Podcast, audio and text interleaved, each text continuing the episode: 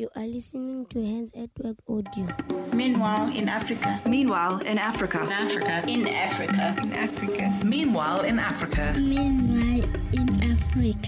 As we start a brand new series of Meanwhile in Africa, I want to dedicate the first episode to you. And I want to encourage you with two brief stories with the Hans family. The first story is about Peter and Cecilia. Peter and Cecilia have been working for over a decade in a very remote village called Chisamba, all by themselves, very poor church in a community with many widows and orphans. And Peter and Cecilia did the fantastic work. They're building a CBO from scratch with no support. You know, the story about Peter was that in 1999, Carolyn and I did some teaching at the Bible school in Zambia.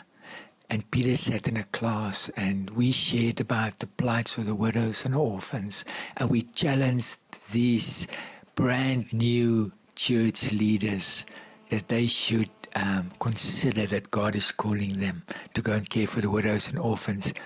And Peter and his wife went to the most isolated village, and all by themselves, without any support, they started digging it out faithfully.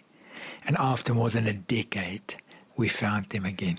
And we are so proud to have them in Hans family. And I want to encourage you that sometimes you've got to walk that lonely road. Sometimes you've got to dig it out all by yourself.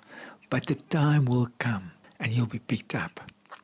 A very similar story was a young lady who shared with me and Carolyn, and how she shared that as a teenage girl, she became pregnant, and it was, the word she was using, a disgrace for her family, for her church, for her village. And this young lady carried that burden. And her baby grew up. She made a big commitment to care for young teenage ladies.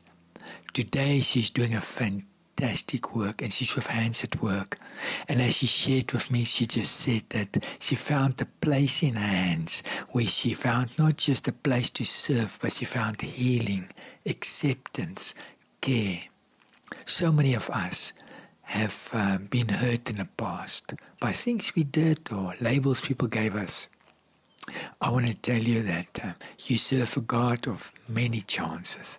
A God that said, I can even use that very story to bless others if you allow me to bring healing to you. May you also experience a deep satisfaction and healing as you follow your beautiful call.